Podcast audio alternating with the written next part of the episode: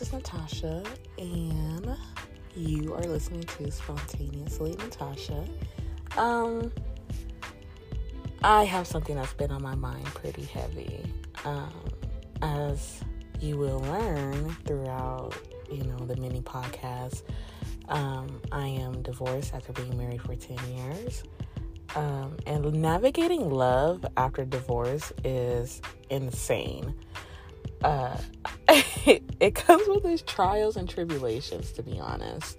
Um, so I hope, and I know there are many out there who are trying to uh, go through the different stages where you have to learn to be alone. You have to learn to not need or want someone just to get to where you want to be.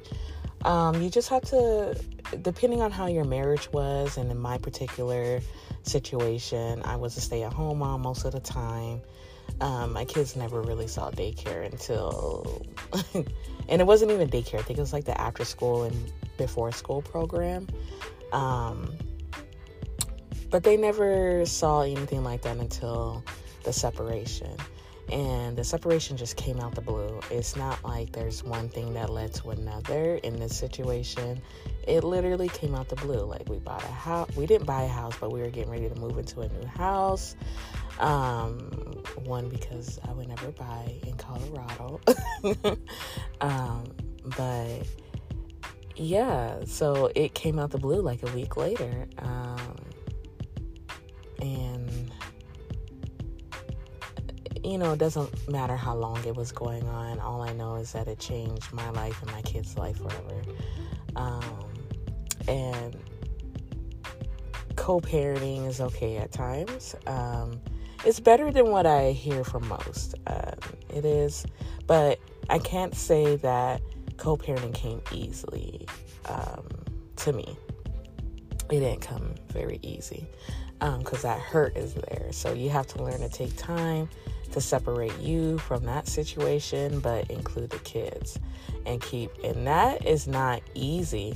It takes time, and no one could put a time frame on your healing process. So um, when it gets to that point, you just no one could put a time on how quick or how fast you should heal. That's something that um, I stood my ground on I am going to hurt. I am going to hate. I am going to yell, scream, do whatever it is until I get to that point of healing and being able to look at you and be like, hey, um, never be ashamed of the anger that you do have, the disappointment that you have. The more you hold it in, um, the longer it sits in your body and it festers. Um, but I had to go through all those steps, but let's keep it moving. Love after divorce. So there is a light at the end of the tunnel if you just so happen to get to that end. Um, now, I honestly feel like when people find out that you are a great person, the person, the type of wife that you were, the type of mother you are, I mean, some find that very attractive, and I, no doubt, like I was, I love being a wife, but it causes attention that you don't know is if it's genuine, and because of that hurt from the divorce, your radar for uh, to see if something's genuine is really going yonkers. So, um, I have plenty of times where something sounds nice, but it not every man can um, put that into action. Uh, it's it's hard to put into words. Um, marriage takes a lot. Being in a relationship takes a lot. And me, I date for purpose. So um, if I decided to date, it would have to be for a purpose. If we get to the point of dating, then that means I hope to have you in my life and I hope to be in your life. You know, the whole nine yards. I'm there. Um, but it is so hard to trust. It is so hard to see past the past. um, it's not hard to see the future. You know what you want but it's hard to get to that and your your mind really, like, literally messes with you. And, um, I don't trust too many situations. I have one situation that I really do trust, but that, believe it or not, not all men are just after sex and everything, you know? I I can say that I probably spent a year just talking with this man, uh, this gentleman, and um like it's literally and he knows my past and there is no judgment he knows like the hurt that I went through. And throughout this whole thing that I'm trying with podcasts and trying to reach out to so many women who are just hurt and just lost and don't know what to do, I will like backtrack and kind of go through what I went through and how I got through that. Uh, so there's gonna be some ups and downs, some funny times and whatnot. But anyways, let me get back on track. Um, but I can have some some real conversations with this man, and he, yeah, um, it's interesting. Uh, and I feel like it is a common trend for the person that you can completely like you have you know this person for a while you know you've known him for a while and you guys just never cross paths and you just never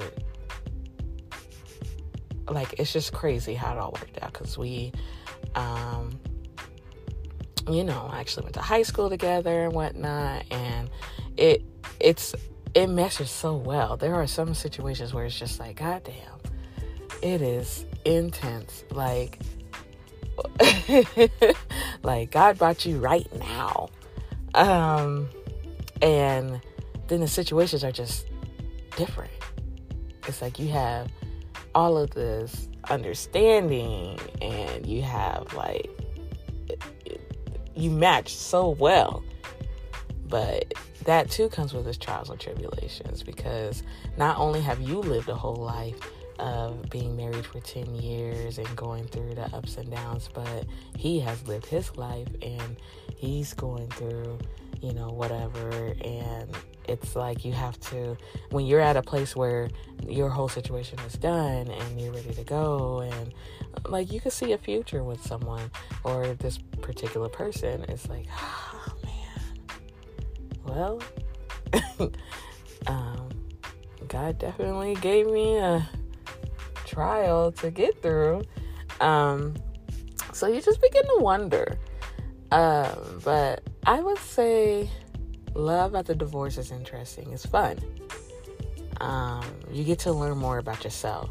And granted, before you start dating, even out of hurt, just because you want to be loved, does not mean you just go out and let whatever love come to you. It may not be the right love. Learn who you are, learn what you like and don't like, learn to speak up for yourself. Learn to say i don't like this. I want this because it's kind of it's not like a second chance but now you get to be picky you get to be picky with who gets your love. You get to be picky with who gets to be in your presence and you be in their presence. Be picky with that because a lot of times, like for myself, you know, we were both in the military and, you know, we had kids young. We got married a year after our young, well, when our youngest turned one, like right before. Um, but you know, and things just kind of went. Um, granted, we were great parents, we were great together. There's ups and downs, but some people can't understand that those downs, and they don't under, they can't put it to uh, what's going on in life. Like if you're having downs, it's because you're both students. You're both raising three kids. You know, there's a lot. Um, women often stick it out longer than men and they just keep on going with emotions. But I didn't know that I had lost myself so much. And now I am aware of everything in regards to myself. Um, so take that time. Take that time to learn yourself inside and out. Um, take that time to hurt because there is no qualms with hurting. There is no qualms with being angry. You have to go through these motions, um, and well, and these emotions. You have to go through all of it to get to a beautiful place where your energy cannot be messed with. Um, so that's just a little short, and I could go in depth like as I get you know more familiar with this whole podcast thing. Um, but trust me, I've been through the darkness, and it was extremely hard to crawl out of it. Um, and I can say that I was literally at the bottom of the ditch and just hoping that um, I can get through it. Um, and I did. I got through it. It took some time. I took, I want to say, maybe a year and a half to kind of just be myself and get through it. And this is like a year and a half after the divorce. Um, so, in in the meantime, as I'm growing and learning who I am, I come across this gentleman, and it was helpful for me because um, you know, while it's not just me having to go through things, he's going through things, but I am able to express um, everything I went through, give insight, um, and to have that be understood and listened to is amazing. Um, you can't just sit and have hours of conversations with, you know, friends and family um, all the time. You know, some don't understand, some don't you know, they just don't understand that you need to have these conversations. And yeah, you can have it with yourself. You could journal. You could do all that. I do all of that. I journal. I meditate. I do all of that. But being able to have those genuine conversations where you're not being rushed, you're being listened to, questions are being asked, and you're learning more and more about yourself and what you like and don't like, and that you have the right to be angry and upset, and this person will listen to you and just let you go on and on. It's a blessing. I am truly blessed. Um, and I'm picky. I am very picky with who I give my energy and time to. You have to be. So, I think this is going to be it today. Remember to just love yourself first. Give yourself that time. There is no harm in taking your time. And um, with that being said, I hope you guys have a blessed day. Um, and I will talk to you guys in the next one.